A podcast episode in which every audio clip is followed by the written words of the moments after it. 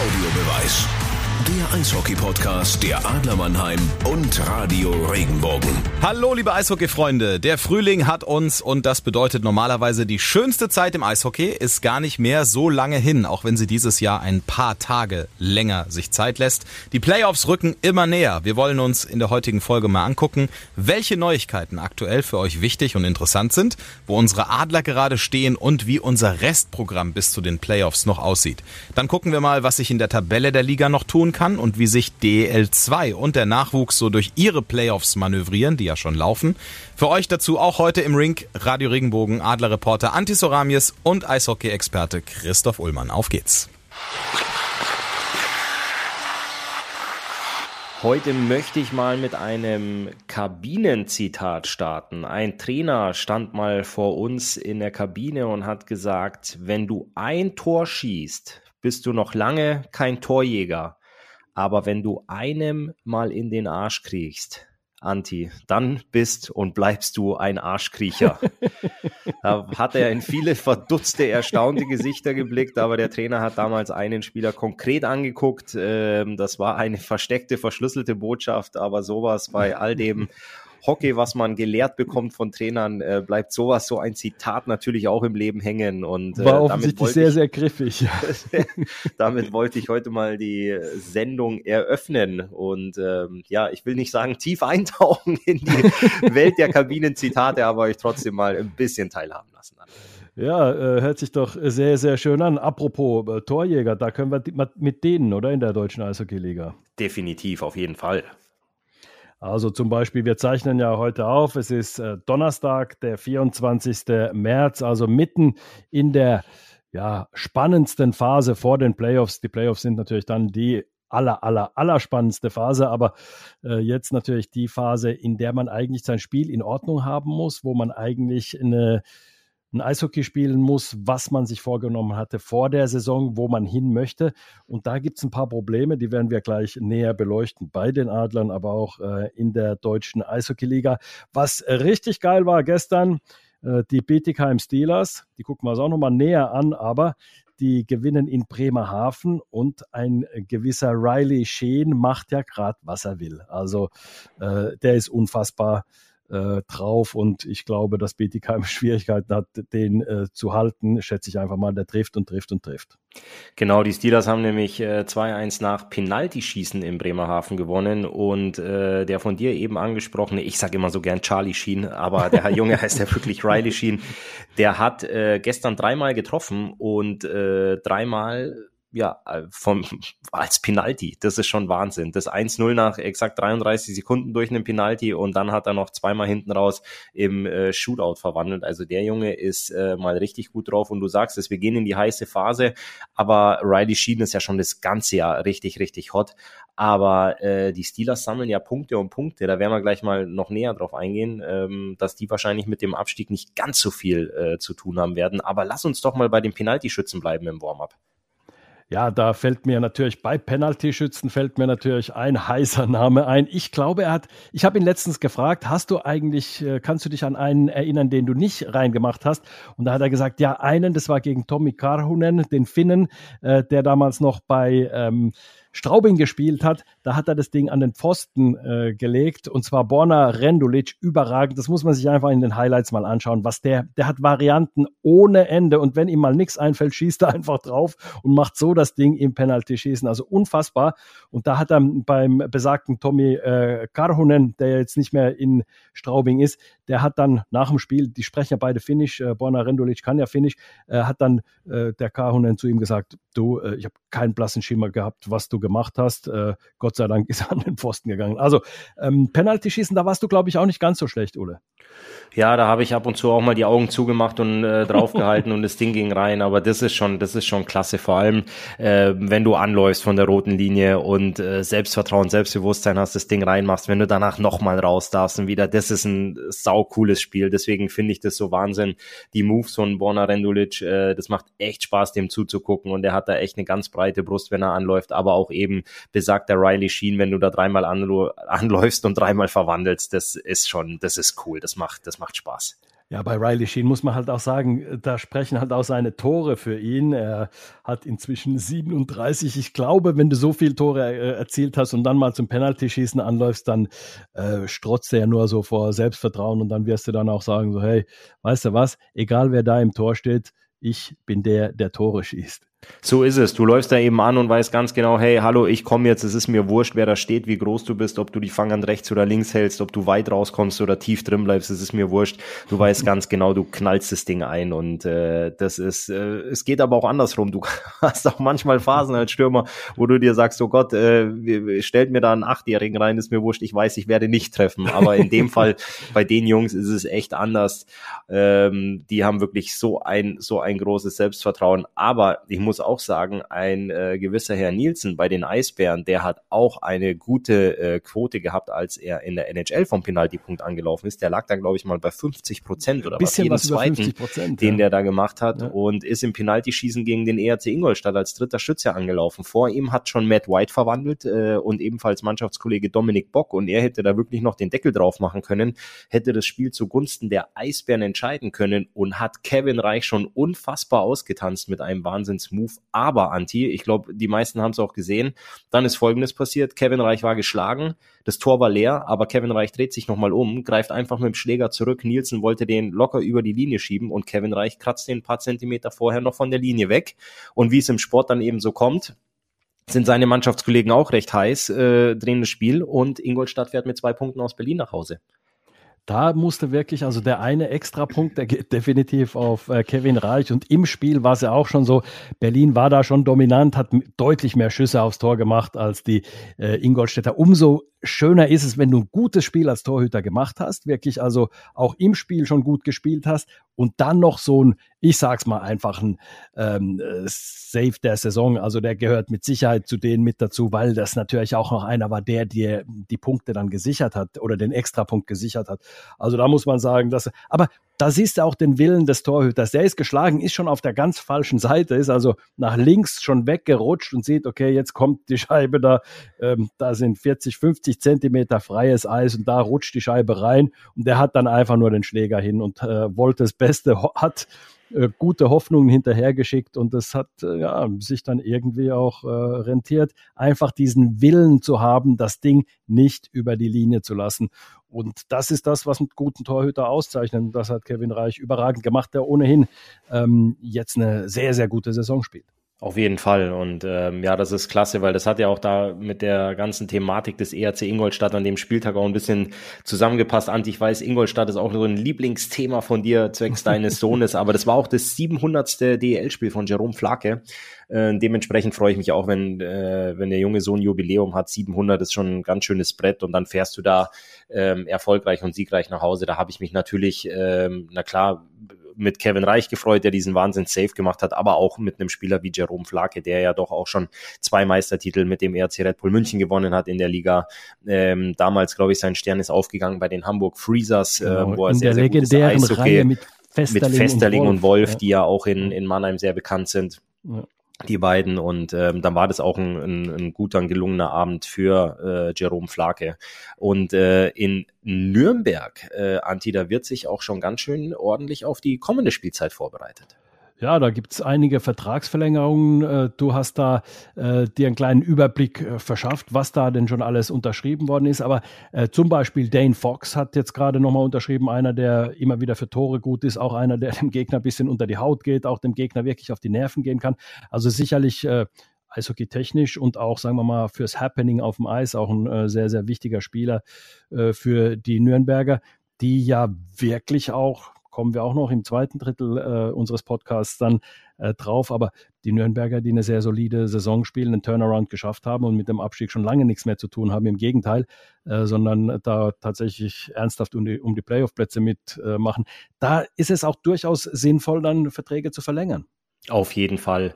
Ähm, du hast auch mit, äh, mit guten Jungs, du hast es eben angesprochen, Dane Fox, auch mit Daniel Schmölz, der trifft und trifft und trifft bei den Ice Tigers. Äh, wichtige Jungs gehalten auf der Torhüterposition mit Niklas Treutle verlängert. Und du hast es angesprochen, die Ice Tigers äh, waren ja doch auch mal sehr, sehr weit unten in der Tabelle und jetzt spielen die aktuell äh, um Platz sechs, also sprich um die direkte Playoff-Teilnahme, dass sie sogar die, die erste Playoff-Runde, die sogenannten Pre-Playoffs umgehen können. Ähm, aber da gucken wir gleich mal im, äh, im zweiten Drittel genauer auf die Tabelle Tabellensituation. Aber da macht, da trifft man, trifft man äh, wichtige Entscheidungen, auch gute Entscheidungen, was die, was die Zukunft angeht. Ich wollte dich das eigentlich hier im Warm-up äh, fragen, aber ich verschiebe die Frage ins zweite Drittel. Und zwar, es ist ein Spagat, den die Spieler und die Clubs auch machen müssen, was Vertragsverlängerungen angeht, weil jetzt ist eigentlich die Zeit, da will sich jeder aufs Eishockey konzentrieren. Also sind nur noch paar Spiele bis zu den Playoffs. In den Playoffs äh, konzentriert man sich sowieso, da isst man, äh, schläft man und spielt Eishockey. Mehr ist da nicht. Und da möchte man natürlich dann auch nicht über Vertragsdetails sprechen. Das heißt also, dass man, man muss einen Spagat schaffen, auf der einen Seite Sicherheit zu haben, auf der anderen Seite natürlich die volle Konzentration aufs Eishockey. Da wirst du natürlich mit deinem neuen Job, du berätst ja auch einige Spieler, äh, mir weiterhelfen können in der Frage und natürlich als ehemaliger Spieler, wie man das natürlich handhabt in diesen heißen Saisonphasen. Also da gehen wir aber auch im zweiten Drittel hin, weil unser Warm-up ist schon so lang, dass ich schon außer Puste bin. Ich bin auch außer Puste, Anti, weil wir so viel übers Penaltyschießen gesprochen haben. Das heißt, ich musste so oft schon von der roten Linie Richtung Tor laufen. Deswegen ab in die Kabine, dass wir dann gleich fit fürs erste Drittel sind. So, Bulli gewinnen wir direkt äh, nach hinten wie üblich und wir beschäftigen uns mit unseren Adlern Mannheim und müssen da, wenn wir auf äh, die äh, Tabelle schauen, sehen, es ist äh, sicher nicht der Tabellenplatz, den man sich erhofft und erwünscht hatte, wenn man zu Beginn der Saison jetzt überlegt hätte, fünf Spiele noch für die Adler. Und es ist Platz vier mit wenig Aussichten, sagen wir es mal. Natürlich, die Chance ist immer da, das will ich nicht sagen, aber mit wenig Aussichten jetzt tatsächlich irgendwo ähm, erster, zweiter oder dritter zu werden. Momentan sieht es ein bisschen danach aus, als wäre die Tabelle da schon fast ähm, ja, so fest zementiert. Da gebe ich dir recht, Anti, wenn man das ganz nüchtern betrachtet. Natürlich kann man Rechenschieber rausholen, aber für mich ähm, steht da so ein bisschen der erste Playoff-Gegner schon fest, und zwar werden es die Straubing Tigers werden, ähm, wie vergangene Saison. Und man muss da jetzt ein bisschen aufpassen, dass man nicht sogar das Heimrecht aus der Hand gibt. Das wollte ich gerade noch sagen. Also der, der Gegner scheint da relativ äh, fest äh, schon zu stehen. Natürlich, wie gesagt, das kann sich noch ändern, aber ähm, Heimrecht und auswärts ähm, beziehungsweise Heimrecht kann sich noch hin und her verschieben. Beide haben 86 äh, Punkte.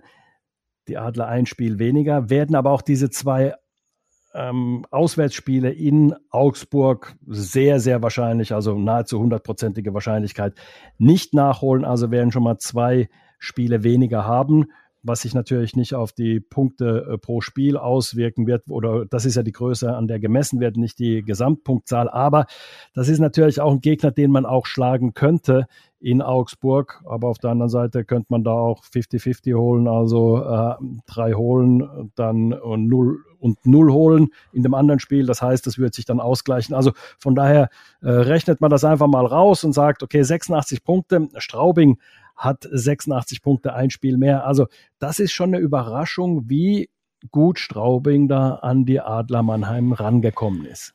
Mm, wir wollen ja ein bisschen bei den, bei den Adlern bleiben im ersten Drittel. Ich würde gerne auf Straubing dann im zweiten Abschnitt ein bisschen, ein bisschen näher drauf eingehen. Mhm. Aber ähm, du hast jetzt ein Top-Heimspiel abgeliefert gegen Schwenningen, 4-0 gewonnen und ähm, hast ja dann doch aber jetzt eben auf dem, auf dem sehr, sehr wichtigen Endspurt, wo es natürlich klar um Punkte geht, um die Platzierung hinten raus, aber viel, viel mehr um das Selbstbewusstsein, um das Selbstvertrauen, um auch ein Selbstverständnis, Spiele anzugehen, Spiele zu gewinnen in dieser wichtigen Phase. Du hast es eben angesprochen, Anti, in der Phase, die Sonne scheint draußen, man fährt gerne ins Eisstadion und man spielt Eishockey, man isst und man schläft. Und äh, da bewegen wir uns jetzt mit sehr, sehr großen Schritten hin, eben in diese ganz, ganz wichtige Phase. Und da hast du nach diesem 4-0, ich ne, sag's auch mal so wie es ist, einem schönen Ausrufezeichen gegen die Schwenninger Wild Wings, hast du dir doch einen ordentlichen Ausrutscher jetzt bei dem Auswärtsspiel in Iserlohn geleistet. Definitiv. Und das äh, war auf der einen Seite das soll jetzt nicht irgendwie eine Suche nach äh, Entschuldigung sein oder, äh, aber trotzdem irgendwo, man muss es einordnen. Ähm, man hat gegen Schwenning dieses Spiel hinten raus vor allem dann äh, auch durch eine gute Leistung dann auch gewonnen mit 4 zu 0 und dann spielt man keine 24 Stunden nach der Schlusssirene des Schwenningen-Spiels, keine 24 Stunden später, beginnt dann das Spiel 1930 in Iserlohn. Und da haben die Adler eigentlich die ersten 40 Minuten ganz ordentlich gespielt. Natürlich muss man sagen, auch teilweise nicht ähm, konsequent genug verteidigt. Deswegen hat Iserlohn auch immer wieder geschafft, ähm, ein Tor zu erzielen. Die Adler haben ausgeglichen, wieder ein Tor erzielt, wieder ausgeglichen. Aber dann hinten raus hat man dann schon gesehen, dass irgendwo bisschen dann die Körner gefehlt haben und man das Spiel dann aus der Hand gegeben hat. Also es waren dann auch unterm Strich ähm, die Iserlohner mit mehr Schüssen aufs Tor haben eine, haben eine äh, sehr gutes Powerplay gespielt. Das war zu erwarten. Das ist das beste Powerplay-Team der Liga und die Adler eigentlich das beste Unterzahl-Team der Liga.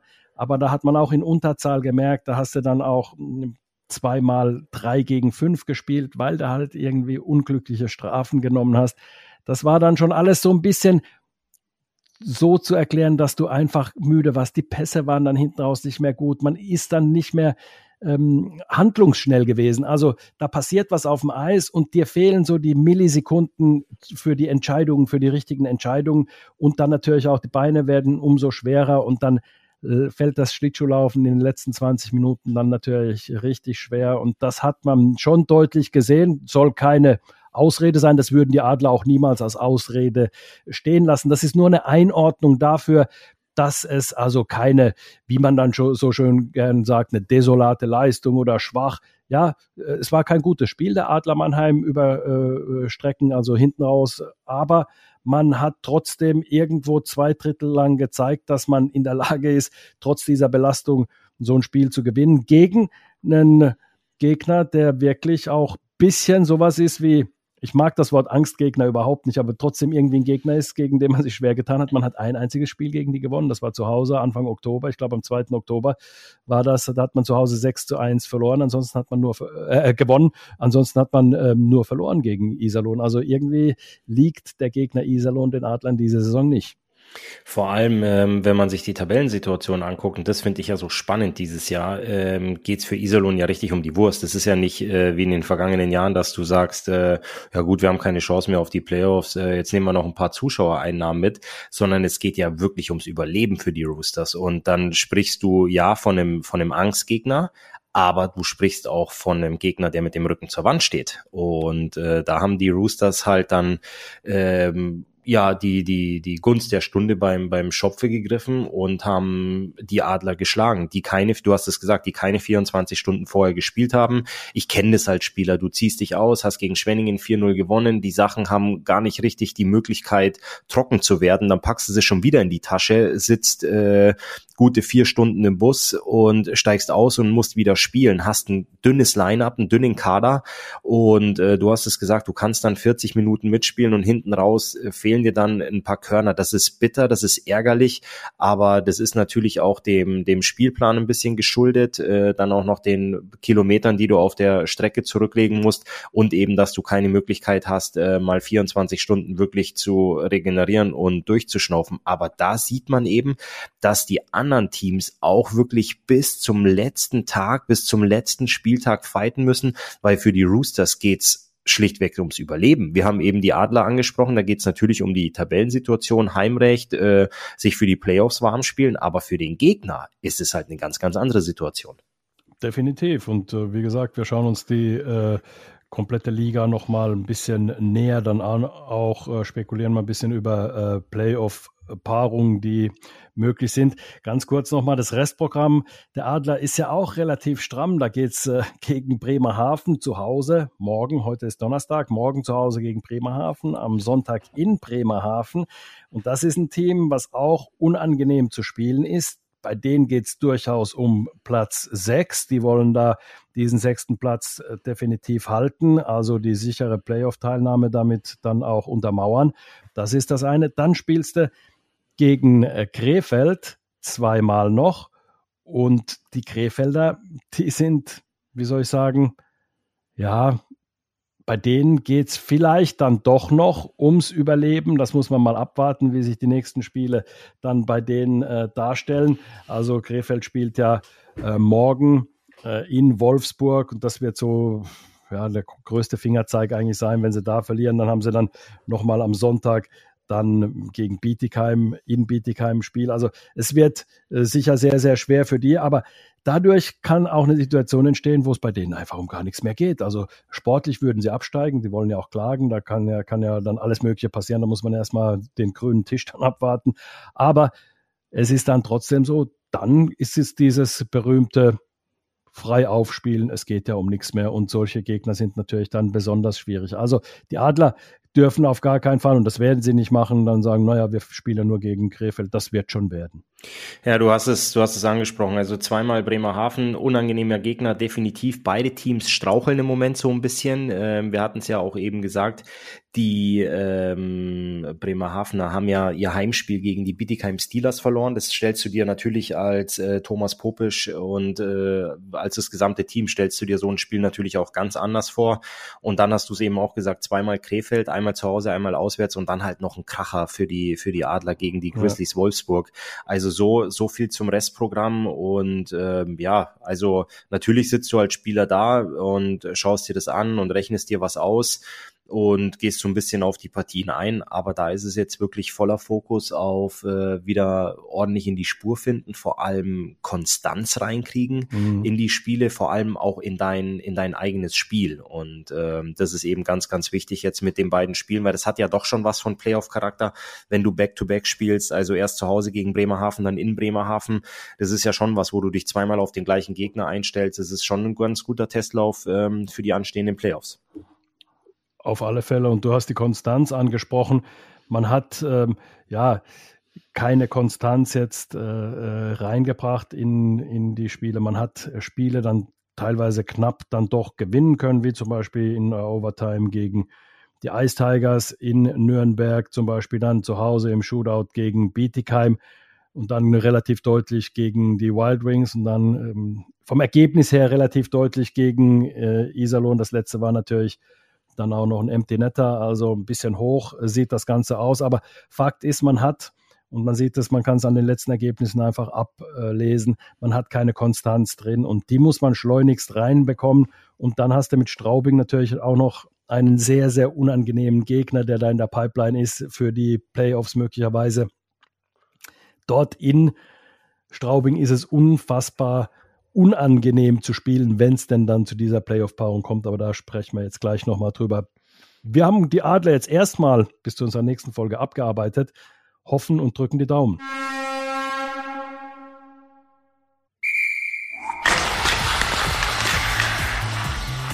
So, Anti, dann möchte ich mal das äh, zweite Drittel beginnen mit einer kurzen Analyse und Einschätzung meinerseits. Ähm, du hast zwei Teams, die in absoluter Topform momentan sind und Eishockey spielen, die wirklich mit ganz, ganz großen Schritten Richtung Playoff marschieren, nicht nur aufgrund der Tabellensituation, sondern auch Grund, aufgrund ihrer aktuellen Leistung, ihrer breiten Brust und aufgrund auch der vergangenen Ergebnisse. Das sind für mich zum einen die Grizzlies Wolfsburg und zum anderen die Straubing Tigers. Straubing, die hingen ja unten tief drin in der Tabelle, haben sich da hochgearbeitet wir haben es eben schon gesprochen oder darüber gesprochen im ersten Drittel aktuell auf Platz fünf und die performen ja mal richtig gut. Mhm. Die haben jetzt die DEG geschlagen, die haben Ingolstadt geschlagen, die haben Bremerhaven geschlagen, einen Punkt ähm, aus bei dem Derby gegen München mitgenommen, davor auch drei Siege gegen Augsburg, Köln und einem deutlichen 4-0 Auswärtserfolg in Wolfsburg. Und da gibt's ja echt ein paar Protagonisten, die da abartig performen. Und das ist die, sind die Jungs aus der vierten Reihe. Das sind Elsner, Brunnhuber, Schönberger, Eder. Die scoren ja fast jedes Spiel. Und das ist eine Qualität, die du da vorne hast. Vor allem auch in der vierten Reihe aktuell, auf die du dich verlassen kannst. Das ist wirklich eine Mannschaft, die zum richtigen Zeitpunkt in die Spur kommt, in Fahrt ist Und äh, da bin ich echt gespannt, wie diese beiden Teams ähm, jetzt die, die letzten paar Partien absolvieren werden und auch dann ähm, in die Playoffs starten, weil die sind für mich wirklich nicht nur die Mannschaft der Stunde aktuell, sondern die Mannschaft der, der letzten Wochen. Ähm, jeder spricht in der DL immer über Mannheim und München, ganz klar. Berlin hat sich da oben absolut abgesetzt und äh, über die spricht man schon gar nicht mehr, weil die so weit weg sind. Aber ähm, dieses, äh, dieses, dieses Fünferpaket wird eben komplettiert von Wolfsburg, die auf zwei stehen und den Straubing Tigers, die auf fünf stehen. Und äh, das ist für mich sehr, sehr faszinierend. Ich spreche jetzt gerade ein bisschen schnell, Anti, und hau dich mit Informationen zu, weil ich bin auch total neugierig. Es ist aktuell 13.31 Uhr, während wir aufzeichnen und seit 31 Minuten läuft die Pressekonferenz live auf YouTube von den Krefeld Pinguinen. Ich bin gespannt, was da gleich gesprochen wird. Da geht es nämlich so ein bisschen um die Zukunft, um die Zukunftsausrichtung. Äh, da bin ich natürlich gespannt, ob man da über die DL, über die DEL 2 spricht. Aber wir haben natürlich gar keine andere Möglichkeit, als über das Abstiegsgespenst auch jetzt im zweiten Drittel zu sprechen, das immer, immer größer wird. Definitiv. Und ähm, ganz kurz noch dazu, das ist genau das, was die Straubinger so stark macht. Das wollte ich nur noch dazu äh, einfügen. Ich wollte dich noch nicht unterbrechen in deinem Redefluss. Ähm, Jason Akerson, der Topscorer, mit 63 Punkten in, ähm, in Straubing, Topscorer der Liga auch. Aber du hast es genau richtig gesagt. Du hast nicht nur diesen Topscorer, das hast du ja öfter mal, dass du in solchen Teams dann auch einen hast, der hat sehr, sehr viel Eiszeit, um ihn rankt sich alles. Er spielt dann in Überzahl ständig, spielt sogar dann wahrscheinlich manchmal sogar in zwei ähm, Überzahlformationen gleichzeitig und so weiter. Also auf ihn fokussiert sich alles. Deswegen hat man in solchen ähm, kleineren Teams öfter mal dann einen äh, Superscorer, man sieht es auch bei Riley Sheen in, in Bietigheim und so weiter, die sehr, sehr viel Verantwortung haben, aber auch dann dieser Verantwortung gerecht werden. Aber in Straubing hast du halt das Ding, dass da, wie du es gesagt hast, dann hinten raus dann eben auch noch Scoring stattfindet. Ja, Connolly, der mit äh, Akerson da ähm, dann äh, auch äh, zu den konstanten Spielern gehört hat, jetzt äh, eine Saison gehabt, wo er nicht gut war, aber jedenfalls ähm, der mit 17 Toren, dann Andy Eder, du hast angesprochen, 17 Tore, ähm, St. Dennis mit 20 Toren. Also du hast da und dann hinten raus in der vierten Reihe ein Sandro Schönberger schon alleine 15 Tore. Also das ist, du hast das Scoring hinten, wie man so nennt, das Secondary Scoring hast du halt eben bei denen und das ist das, was es ausmacht. Und das macht natürlich dann auch eine mannschaftliche Leistung so gut, dass wenn vorne mal dann die Top-Reihen nicht ganz so gut sind, dann helfen die hinteren Reihen aus und, und äh, holen dir die Punkte teilweise dann auch. Also das ist wirklich äh, sehr, sehr beeindruckend und damit dann um das zu schließen und ins nächste Kapitel dann äh, reinzugehen, nämlich in das, was du angesprochen hast. Die Straubing Tigers haben mit dem Abstieg nichts zu tun, aber dafür das Abstiegsgespenst unten und die Krefelder. Also ich muss sagen, auch die Schwenninger muss ich da schon ein kleines bisschen meiner Einschätzung nach zumindest äh, rausziehen. Die spielen ganz gutes Eishockey eigentlich. Ich verstehe immer noch nicht, dass die da hinten drin sind. Die haben sehr, sehr viel ähm, Pech auch in, innerhalb der Spiele, was man unter äh, Scheibenglück auch irgendwo dann summieren kann.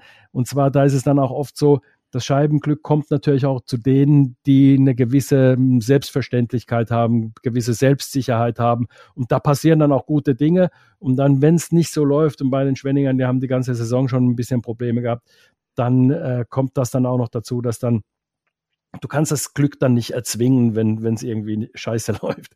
Und die werden aber mit dem Abstieg, glaube ich, nicht mehr so wahnsinnig viel zu tun haben. Die Krefelder haben da dann schon irgendwo die Nummer eins gezogen irgendwo und äh, warten da in der Schlange ganz, ganz vorne. Ja, du sagst es, die haben da äh, ganz, ganz ordentlich die Hand gehoben. Ne? Ähm, es wird auch nicht, nicht einfacher. Du hast jetzt eben auch noch ein wahnsinniges Restprogramm mit, mit Wolfsburg, zweimal die Adler, dann hast du direkte Konkurrenten unten drin. Du musst nach Iserlohn, du musst nach Bietigheim, dann kommt Schwenningen nochmal. Aber die aktuellen Ergebnisse der Krefeld-Pinguine sind nicht so gut. Du hast sechs der letzten sieben Spiele verloren und ähm, ja, das wird immer, immer dünner da unten. Die Luft wird immer dünner. Ähm, aber Anti, jetzt haue ich ein bisschen Geld raus ins Phrasenschwein. Die Hoffnung stirbt bekanntlich zuletzt. so, so ist es. Also man könnte ja die rote Laterne theoretisch noch abgeben, um dann auch noch, äh, auch noch ein bisschen was äh, ins Phrasenschwein beizusteuern. Also dann wir sagen, also ich lege mich fest, Krefeld wird es erwischen. Äh, Iserlohn alleine mit der Leistung gestern, mit den drei Punkten konnten sie nicht ganz unbedingt rechnen und die haben sie dann trotzdem geholt gegen die Adler. Also die sind da ein bisschen aus dem Schneider. Schwenningen hat gleich viele Spiele wie ähm, Krefeld, nämlich 50 und haben sechs Punkte mehr. Also das ist schon, es wird dieses berühmte Sechs-Punkte-Spiel eben noch geben. Du hast gesagt, also Krefeld gegen Schwenningen wird ja noch ein Spiel sein. Also da wird es dann drauf ankommen, aber mir fällt sehr, sehr schwer zu glauben, dass Krefeld sich da unten rauszieht. Aber wenn man sich das dann anschaut, die Iserlohner, die könnten rein theoretisch sogar noch auf den zehnten Platz kommen. Die haben nämlich äh, 62 Punkte, 49 Spiele. Die Steelers haben 67 Punkte und 50 Spiele. Also wenn ähm, Iserlohn da die Spiele entsprechend noch gewinnt, also dieses Spiel, was sie weniger haben, dann wären sie schon auf zwei Punkte eben ran an die Bietigheim Steelers. Also theoretisch ist da noch was möglich. Die einzigen, die da aus der Verlosung ein bisschen draußen sind, sind die Kölner Haie. Die haben nämlich schon 54 Spiele, die haben nur noch zwei und die werden es da nicht schaffen auf den zehnten Platz. Da müsste ja alles schief gehen bei den anderen. Also Augsburg hat da theoretisch noch Möglichkeiten, Iserlohn und ähm, die Kölner eben nicht und die Bietigheimer sind auf diesem zehnten Platz. Also da wird es dann schon nochmal interessanter um den zehnten Platz. Also ich äh, bleib da dabei. Ich bin ein absoluter Fan von, von diesen Rechenspielen. Natürlich ist die Tabelle verzerrt und nicht alle Mannschaften werden alle Spiele machen. Das haben wir ja eben auch schon angesprochen. Aber es ist so spannend, dass du dich natürlich oben beschäftigst und äh, drauf guckst, wer wie, wo, wann in den Playoffs auseinandertreffen wird. Wir haben zum Beispiel noch gar nicht thematisiert, was in den Pre-Playoffs, wer da aufeinandertreffen könnte. Ähm, Deine geliebten Ingolstädter sind ja auch ein bisschen abgerutscht. Die waren ja auch mhm. mal auf vier, fünf da oben, sind mittlerweile ja. auf neun. Aber auch was das was das ganze Abstiegsthema angeht, ist es schon unglaublich spannend. Und äh, du hast es eben gesagt, wir wollten da kurz mal im zweiten Drittel drüber sprechen. Ähm, Vertragsverlängerungen, äh, Neuverpflichtungen etc. pipapo, das hängt natürlich auch alles komplett damit zusammen. Ne? Du mhm. hast äh, ja auch gesagt, ich bin ein bisschen in dem Geschäft tätig und weiß, was, was da los ist.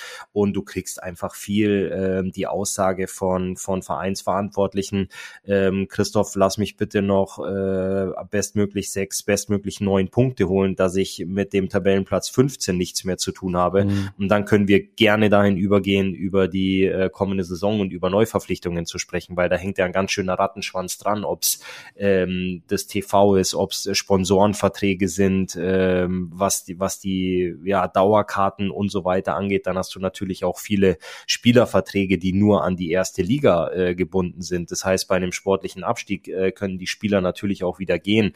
Und da sind einfach Vereine jetzt aktuell damit beschäftigt. Ich fand es toll, dass du am Anfang gesagt hast, äh, Eat, Sleep, Hockey, Repeat, ähm, also Essen, Schlafen, Eishockey spielen, das Ganze wiederholen. Damit beschäftigen sich die Clubs einfach jetzt. Entweder mhm. sind sie damit absolut beschäftigt, sich Richtung Playoffs zu konzentrieren und fokussieren, ähm, Pre-Playoffs oder eben auch äh, sich, was das Thema äh, Abstieg äh, angeht, sich damit zu beschäftigen. Und dann gucken sie eben ein bisschen, ein bisschen weiter, beziehungsweise ein bisschen über den Tellerrand hinaus. Aber aktuell geht es wirklich um Spieltag, um die nächste Begegnung, um die nächsten Punkte, die es irgendwo zu holen gibt. Und äh, dann wird sich eben, äh, was die Kaderplanung oder die Verlängerungen angeht, in den nächsten Wochen intensiv äh, beschäftigt. Außer, wir haben es ja auch gesagt, die Nürnberg Ice Tigers, ich glaube, die sind, äh, Anti, da denke ich, wirst du mir recht geben, oder sind wir uns eigentlich absolut im Soll, was absolut, äh, die ja. Tabellensituation angeht. Die sind auf dem siebten Platz, äh, die sind sechs Punkte hinter dem sechsten, den Fishtown Penguins, haben sogar drei Spiele weniger. Also ich glaube, dass man da mit, äh, was den Start angeht und den, die Entwicklung innerhalb der Saison sehr, sehr zufrieden sein kann. Und dementsprechend kann man auch getrost, vor allem mit den Jungs, die sich da dieses Jahr wirklich in die Bresche geschmissen haben und Top-Leistungen gebracht haben, dass man einfach sagt, kommt Jungs, wir setzen uns zusammen, wir unterzeichnen Verträge, weil man da ja auch weiß, dass äh, der Trainer nächstes Jahr der gleiche ist und da kann man sich natürlich zusammensetzen und sagen, wen möchtest du aus dem aktuellen Kader behalten, wo möchtest du Verstärkungen haben oder wen möchtest du eventuell austauschen. Genau, und die Spieler, dann gibt es eben auch diese sogenannten No-Brainer, also Spieler, die man einfach, wo man weiß, okay, die, die wollen wir, die wollen wir hier haben, der Spieler will auch bleiben, dann setzt sich der Manager kurz mit dem ähm, Berater zusammen, spricht ganz kurz, ich meine, äh, und dann und dann geht's weiter. Also da, da braucht man dann keine großen Verhandlungen oder irgendwie der Manager oder der, der Spielerberater muss da nicht groß vorfühlen, wo gibt's denn noch irgendwas zu holen, sondern da gibt's dann diese Spieler, äh, ich nenne jetzt mal so einen Plach da in Mannheim zum Beispiel, wo, wo man weiß, okay, ähm, äh, der wollte immer bleiben oder ein Dennis Reul und der wollte immer da bleiben und dann äh, geht es einfach weiter. Ähm, da ist dann kein großes Trara um, um irgendwelche Vertragsverlängerungen. Genau, sogenannter No-Brainer. Christoph Ullmann war ein sogenannter No-Brainer. Da wusstest du, den kannst du blind unterschreiben. Du weißt, was du bekommst. Du bekommst gute Stimmung in der Kabine. Du bekommst äh, gute Leistung auf dem Eis. Aber um das mal und bei schlaue den, bei den äh, schlaue Sprüche, um das mal bei den äh, Nürnberg Ice Tigers einzuordnen. Ich, ich kenne ihn, ich mag ihn nicht, ich schätze ihn, ich sehe ihn gerne beim Eishockey spielen zu, ist zum Beispiel ein Daniel Schmölz. Du weißt, du Mhm. bekommst von dem Jungen jedes Jahr wahnsinnig viele Tore. Der ist ein, ein super Typ in der Kabine, der bringt gute Stimmung rein und der liefert, der liefert eben auch ab. Der hat dieses Jahr aktuell bei den Nürnberg Ice Tigers auch in 49 Spielen bisher 12 Mal getroffen, 22 Mhm. vorbereitet. Also das weißt du, das bekommst du immer von ihm. Der legt immer über, über 10, so bis an die 15, 20 Nüsse, sagt man ja im Eishockey auch mal, oder Eier, ähm, also Tore. Und deswegen ist er ein sogenannter No-Brainer, wo du sagst, den Daniel Schmölz, den unterschreibe ich, weil da weiß ich, den kann ich im Powerplay vors Tor spielen, vors Tor stellen, der fälscht mir die Scheiben ab, der holt die Rebounds und der hilft mir unglaublich weiter. Christoph, nächste Woche wissen wir deutlich äh, mehr, was äh, sich dann entwickelt, auch äh, was äh, Spielerverträge noch angeht, aber natürlich auch, wie sich die Tabellensituation verschiebt nächste Woche, wenn wir dann wieder im zweiten Drittel über die DEL sprechen. Wir haben also über das Abstiegsgespenst. Vielleicht können wir da dann schon vermelden, wer abgestiegen ist.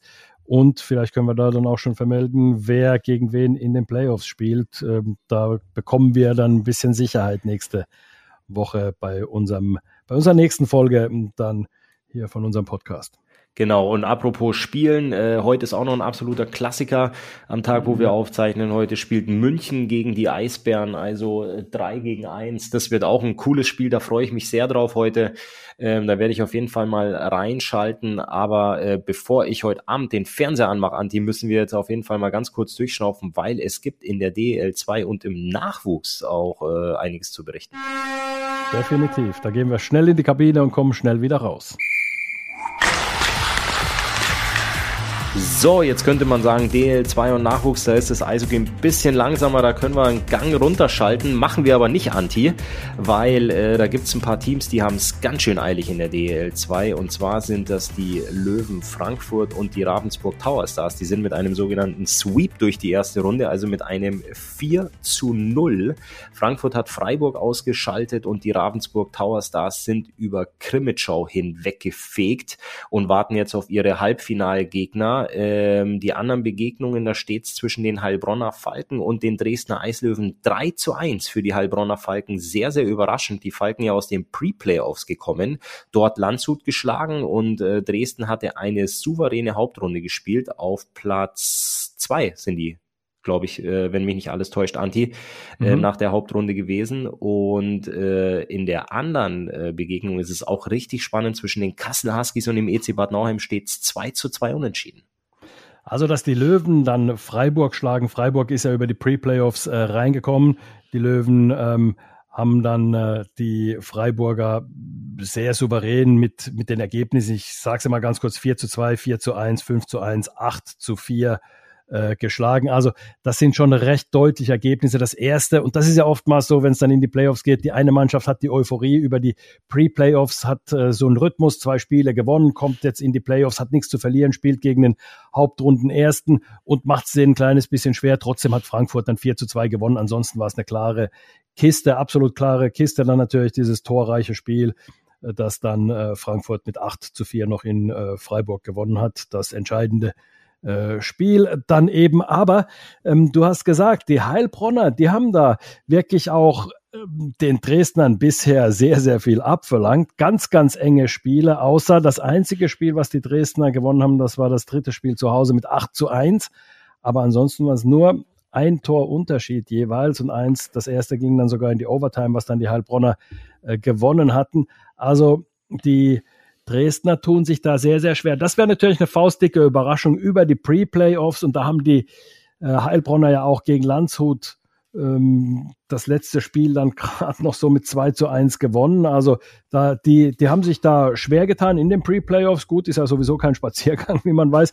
Aber kommen dann da rein und dann verlangen sie den Dresdnern alles ab, führen 3 zu 1 und haben ähm, zwei Matchbälle. Also das ist schon ähm, beachtlich, was die da geleistet haben in Heilbronn. Da, das schaue ich mir gerne an.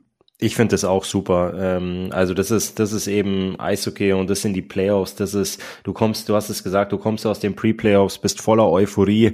Die Dresdner Eislöwen warten auf dich nach der tollen Hauptrunde und im zweiten Tabellenplatz und werden dann da erstmal ähm, überrascht und sind jetzt 3 zu 1 äh, hinten. Aber man weiß natürlich auch, das schwierigste Spiel ist immer das Spiel, eine Serie zuzumachen. Und jetzt geht's eben morgen die lange Reise von Heilbronn nach Dresden. Du hast es gesagt, das erste Heimspiel hat Dresden sehr, sehr deutlich deutlich gewonnen. Ähm, ja, und da bin ich jetzt mal, bin ich jetzt mal gespannt, wie, wie die Serie da weitergeht, aber auch in der anderen Serie zwischen Kassel und Bad Nauheim. Also das ist ja auch absolut spannend. Das ist äh, Wahnsinn. Hessen Derby ist ja toll. Kassel hat, äh, Kassel hat schon äh, 2-0 geführt in der Serie und verliert Spiel 3 zu Hause. Äh, man mhm. hätte 3-0 in Führung gehen können vor heimischer Kulisse, verliert dann das Heimspiel. In Nauheim war es dann ein äh, sehr, sehr torreiches Spiel. Ich glaube 7 zu 5 oder was mhm. ging das dann aus. Und da steht es jetzt eben 2-2. Aber aber nicht nur oben geht's richtig, richtig spannend zu, sondern auch äh, die sogenannten Playouts heißen die in der DL2, die Abstiegsrunde, wo die Tölzer Löwen äh, die Serie mit 3 zu 1 hinten liegen gegen die Lausitzer Füchse. Da wird ebenfalls im Best Modus gespielt. Und zwischen Bayreuth und Selb steht es 2 zu 2 unentschieden. So ist es. Also ähm, da ist sehr, sehr schwer zu sagen, wenn man sich auch die äh, Spiele anschaut, die sind, die einzelnen Spiele an sich sind nicht besonders eng. Das erste war ähm, in Bayreuth, das hat äh, Bayreuth 4 zu 3 gewonnen, das war eng, aber dann selbst zu Hause 6 zu 3 gewonnen, dann wiederum Bayreuth zu Hause 5 zu 3 gewonnen, dann selbst zu Hause 5 zu 2 gewonnen. Also da ist schon, ähm, die Ergebnisse sind äh, relativ eindeutig, muss man sagen. Und dann die anderen, die andere Paarung, du hast gesagt, Tölz liegt 1 zu 3 hinten und die Lausitzer Füchse können das in Weißwasser morgen dann zumachen. Morgen ist dann Freitag, heute ist ja Donnerstag, wo wir aufzeichnen.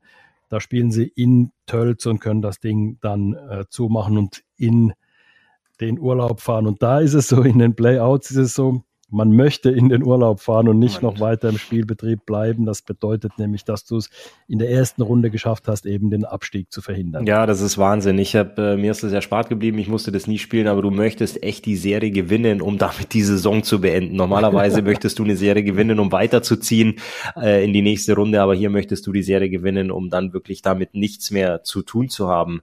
Apropos Serie, schauen wir mal kurz in den Nachwuchs, Anti, und zwar in äh, der deutschen Nachwuchsliga, in der DNL, das ist die sogenannte U20-Liga. Da kommt es auch zum absoluten Showdown zwischen den Kölner Junghaien und den Eisbären Juniors. Man spielt im sogenannten Best of Three-Modus, das heißt, du musst zwei Spiele gewinnen, um Meister zu werden. Der schlechter Platzierte, wir haben es damals angesprochen, fängt mit einem Heimspiel an und dann gibt's Spiel Nummer zwei und ein mögliches Spiel Nummer drei bei dem besser Platzierten. Die Kölner Haie hatten die Hauptrunde gewonnen und und mussten dementsprechend im Finale erstmal im altehrwürdigen Wellblechpalast antreten und mhm. haben bei den Eisbären Juniors in der Overtime verloren. Das heißt, die Eisbären Juniors führen die Finalserie an mit 1 zu 0 und jetzt am kommenden Wochenende, Samstag, gibt es Spiel 2 in der absolut ausverkauften Köln Arena 2 in der kleinen Trainingshalle.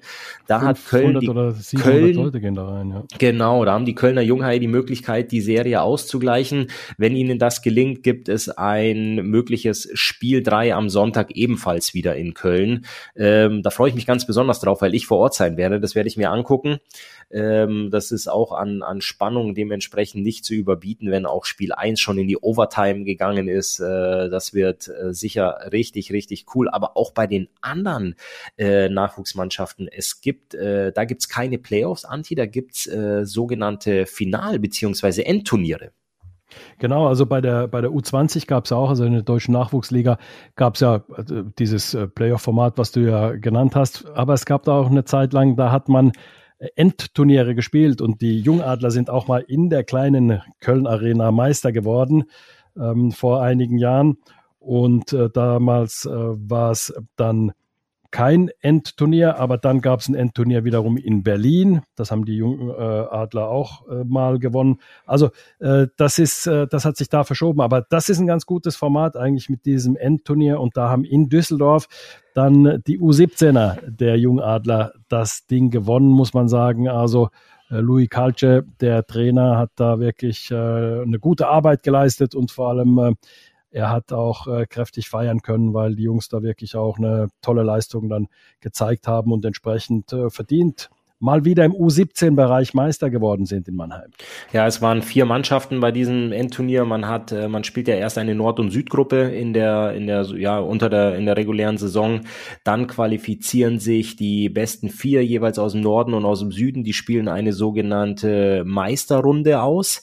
Und dann gibt's eben dieses große Finalturnier, wo sich die Top vier dafür qualifizieren. Und ähm, das waren in dem Fall der Gastgeber, die Düsseldorfer EG, ähm, der Lokalrivale, der KIC war vor Ort und dann hat sich noch der EV Landshut und eben die Jungadler Mannheim qualifiziert. Äh, die Jungadler haben sich im Halbfinale gegen den EV Landshut mit 3 zu 0 durchgesetzt. In der anderen Partie hat Düsseldorf die Haie geschlagen und im Finale gab es dann eben die Partie zwischen den Jungadler Mannheim und der Düsseldorfer EG, was sehr, sehr deutlich zugunsten der Jungadler ausgegangen ist. 11 zu 2 hieß mhm. es am Ende im Finale für, für die Jungadler, die schon aber die Hauptrunde sehr, sehr dominant waren. Ähm, sehr gut, du hast den Trainer angesprochen, von Luke Halsche trainiert sind und äh, wo das echt Spaß macht, den Jungs beim Eishockey-Spielen zuzuschauen und die haben dann ausgiebig gefeiert, die jungen Burschen und werden am, soweit ich informiert bin, am kommenden Freitag beim Heimspiel gegen Bremerhaven auch auf dem Eis geehrt. Ähm, so ist es ähm, morgen, ja. Das ähm, ist, ein, ist ein cooler Rahmen für die Jungs, da freuen die sich auch alle drauf, da mal in der SAP-Arena aufzulaufen was natürlich von allen Spielern auch das ganz, ganz große Ziel ist, dort mal spielen zu dürfen. Aber nicht nur die U17er spielen ein Endturnier, ein sogenanntes Finalturnier, sondern auch die U15. Das ist allerdings ein anderes Format. Da sind nicht nur vier Mannschaften, sondern da sind sechs Mannschaften vertreten und die spielen am kommenden Wochenende in Rosenheim. Und äh, da sind vertreten die Düsseldorfer EG, die Eisbären Juniors, EHC 80 Nürnberg, der Gastgeber die Star Wars Rosenheim, die Schwenninger Wild Wings und ebenfalls auch die Jungadler aus Mannheim. Ja, da äh, ist es interessant. Also die Jungadler aus Mannheim sind schon lange, lange Zeit immer Dauergast in diesen Endturnieren und eben auch ähm, immer wieder mit Ansprüchen auch was zu gewinnen in diesen Endturnieren, beziehungsweise dann auch in den Playoffs ähm, im DNL-Bereich, also in der deutschen Nachwuchsliga, im U20-Bereich.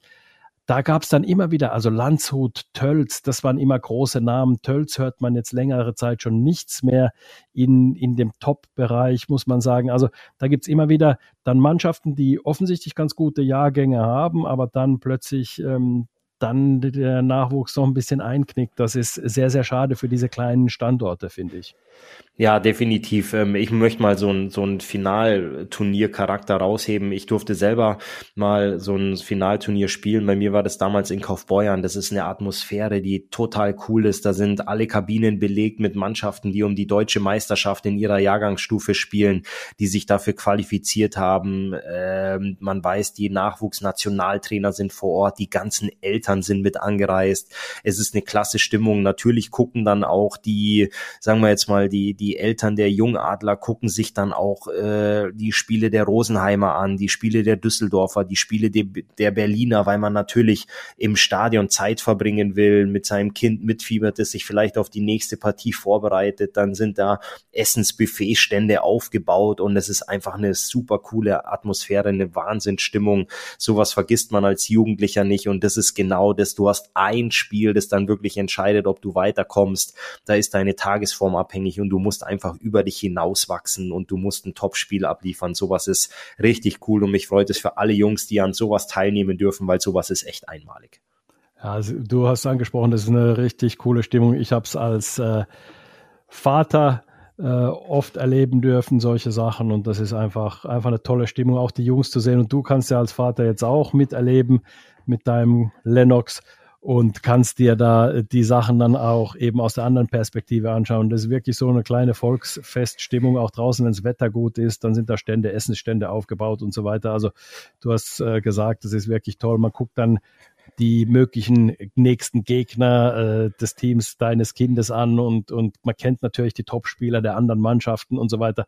Das ist wirklich, äh, ja, richtig toll. Ich finde es schade, dass ich so nicht mehr erlebe aus dieser Perspektive. Ich gucke mir zwar Nachwuchsspiele sehr, sehr gerne noch an, aber natürlich mit dieser Spannung, mit diesem Mitfiebern, das ist natürlich dann nicht mehr ganz so, wie es dann war, wenn das eigene Kind spielt. Ja, das ist richtig. Ich als äh, Papa Ullmann äh, habe noch kein Finalturnier. Lennox spielt jetzt am kommenden Wochenende seine letzten Spiele bei der U13, aber danach gibt's noch mal äh, ein paar Freundschaftsspiele in Tschechien. Das heißt äh, noch mal größere Auswärtsfahrt für für die Familie und für die Elternschaft der U13. Aber Anti, ich glaube, als Eishockey-Papa weiß man auch, dass äh, Eishockey in Tschechien Spaß macht, dass es da auch schön ist und dass man als Elternteil da sicherlich auch auf seine Kosten kommt. Vor allem, wenn da irgendwo vielleicht der halbe Liter Bier für 1,15 Euro angeboten wird. Bei da hab ich immer, ich habe immer gesagt, weißt du, ich habe unterm Jahr habe ich mir immer einen ausgeben lassen ja. und dann habe ich gesagt, in Tschechien geht alles auf mich. Tschechien geht auf dich.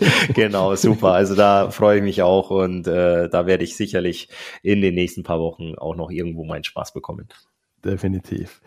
So, das haben wir jetzt äh, ein schönes Roundup gemacht. Äh, Christoph Ullmann war ja ähm, angeschlagen letzte Saison, um nicht zu sagen krank. Man hört es ja ein kleines bisschen noch an, an seiner Stimme. Und jetzt gehen wir erstmal kurz in die Kabine und dann machen wir das eins gegen eins. Ende der regulären Spielzeit. Ja, und Christoph, ich habe es angesprochen, du warst letzte Woche krank, hast dich abgemeldet, hast äh, gesagt, äh, es geht leider nichts. Und darauf äh, zielt meine Frage ab, ein ähm, bisschen zumindest. Also es ist ja so, es gibt Leute, die werden krank, schaffen es aber dann auch nicht, sich richtig auszukurieren, sondern müssen dann trotzdem irgendwas am Laptop noch arbeiten, beziehungsweise müssen ständig dann doch noch rumtelefonieren, müssen hier noch was erledigen, da noch was erledigen. Oder es gibt dann die Leute, die sagen, okay, ich nehme mich drei, vier Tage komplett raus aus dem Weltgeschehen. Die Welt dreht sich weiter und ich versuche mich erstmal auszukurieren und alles kann warten. Welcher Typ bist du?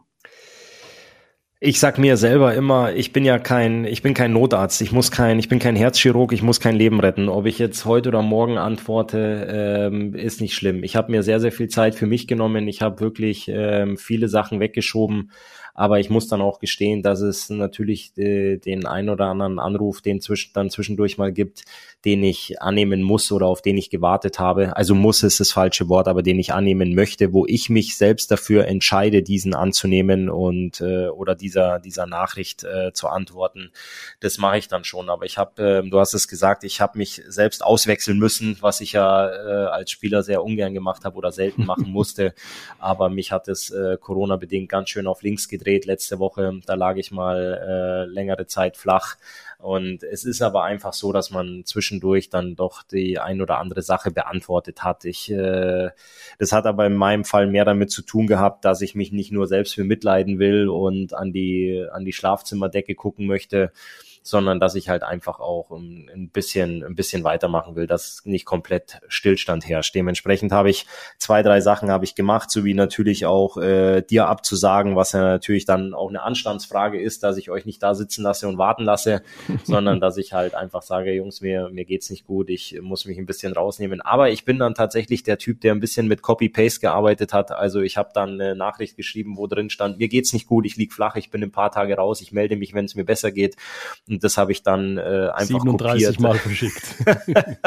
genau, und habe das dann einfach eben ähm, rausgehauen, dass die Leute auch wissen, wieso ruft er denn jetzt äh, drei Tage lang nicht zurück, was ist denn los mit dem, ähm, hat er keine Lust mit mir zu sprechen, sondern dass die halt einfach auch wissen, oh, okay, dem geht's gerade nicht gut, der meldet sich, wenn er wieder soweit ist. Mhm. Und ich habe eben gerne den Ball in meinem Spielfeld, so wie ich gerne den Puck an meinem Schläger hatte, Anti, dass ich entscheide, wann ich, wann ich anrufe und auch den Leuten das eben so mitteile, dass ich mich melde, wenn es mir besser geht und nicht zu den Leuten sage, ruf mich bitte in drei Tagen an und auf einmal scheppert in, in drei Tagen kommen 25 Anrufe auf einmal rein und ich weiß auch nicht mehr, wo mir der Kopf steht, sondern ja, ja. dass die Leute ja. einfach informiert sind und ich mir dann auch die nötige Zeit nehmen kann, ähm, oder die Zeit lassen kann, um mich eben auszukurieren. Aber du hast es angesprochen, man hört es noch ein bisschen. Ähm, ich war noch ein bisschen angeschlagen oder bin immer noch ein bisschen angeschlagen, aber auf einem, auf einem guten Wege. Sehr gut. Wie hast du es eigentlich als äh, Spieler äh, gehandhabt? Also jetzt seit zwei Jahren, seit Corona Thema ist, ist es ja klar, wenn du als Spieler Symptome hast, bleibst du sofort zu Hause, keine Frage.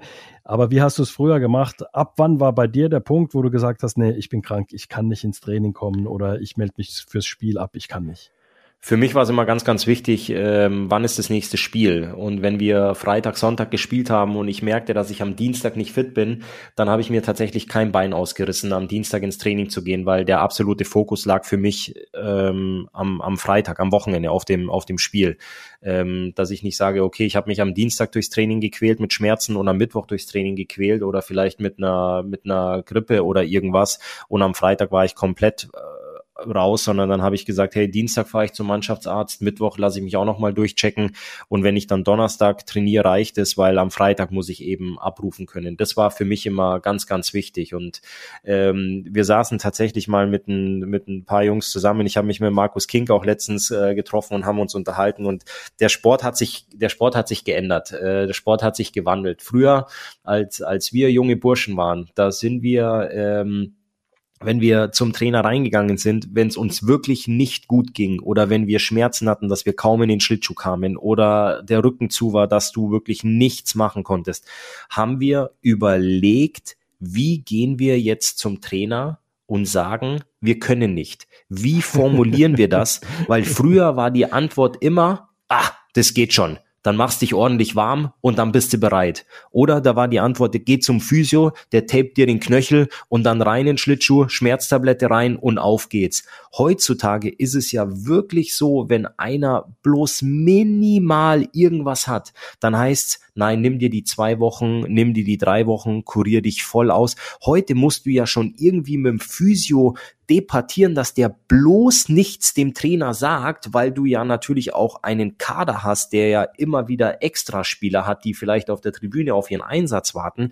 Du musst ja echt jonglieren heute, dass du ja nichts dir anmerken lässt, weil sonst nehmen die dich gleich mal zwei, drei oder vier Wochen raus, dass du wirklich muskulär und alles wieder äh, topfit bist und mit Return-to-Play-Protokollen und Programmen und so.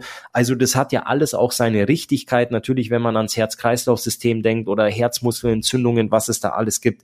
Aber das hat sich so geändert. Früher hieß es, nein, ab, raus mit dir aufs Eis, das wird schon.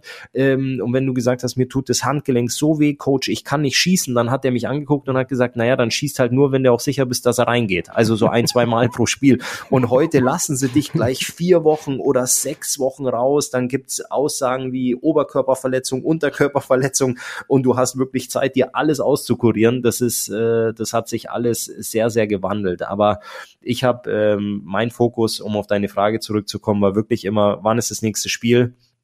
Und dann gucke ich, wenn ich am Dienstag nicht trainiere oder am Mittwoch, ist es nicht so schlimm. Solange ich am Freitag ähm, im Spiel auf dem Eis stehen kann und da abrufen kann, war für mich ganz wichtig. Und dann gab es auch früher immer diese Artikel in diesen NHL-Magazinen, die es da früher gab, die immer gesagt haben, okay, das Körperteil, das verletzt ist, wie weit ist es weg vom Herzen? Und wenn es weit weg vom Herzen war, dann musstest du raus aufs Eis. Also sprich der Knöchel, der Fuß, das Knie. Bei der Schulter war schon, oh, da kommen wir schon irgendwo in die Nähe, aber Handgelenk, ei, ei, ei, ganz weit weg vom Herzen. Also zack, rein in die Sachen und raus aufs Eis. Schießen, wenn du ein Tor schießt, dann genau. Ja, sehr gut. Christoph, äh, hat mir riesen Spaß gemacht. Ich freue mich, dass du einen recht milden Verlauf hattest, also zumindest insoweit, dass du recht äh, schnell wieder auf die Beine gekommen bist. Freut mich äh, persönlich. A, sehr, weil äh, ähm, ich dir alles Gute immer wünsche und B, weil wir natürlich heute dann wieder aufzeichnen konnten. Perfekt, Anti. Ich freue mich auch, dass ich wieder mit von der Partie sein durfte.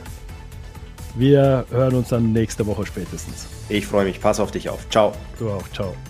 Ja, und die schöne Nachricht gibt's noch hinten raus. Die SAP Arena darf nach den neuesten Bestimmungen ja jetzt endlich wieder komplett randvoll gemacht werden. Insofern freuen wir uns auf euren Besuch beim nächsten Heimspiel unserer Adler. Vielleicht ja schon gleich heute Abend gegen Bremerhaven oder in den nächsten Spielen, die noch bis zu den Playoffs anstehen. Danach wird sowieso hoffentlich ordentlich was los sein. Wir hören uns in der nächsten Woche zur nächsten Folge vom Audiobeweis, der Eishockey-Podcast der Adler Mannheim und Radio Regenbogen. Abonnieren nicht vergessen. Bis dann.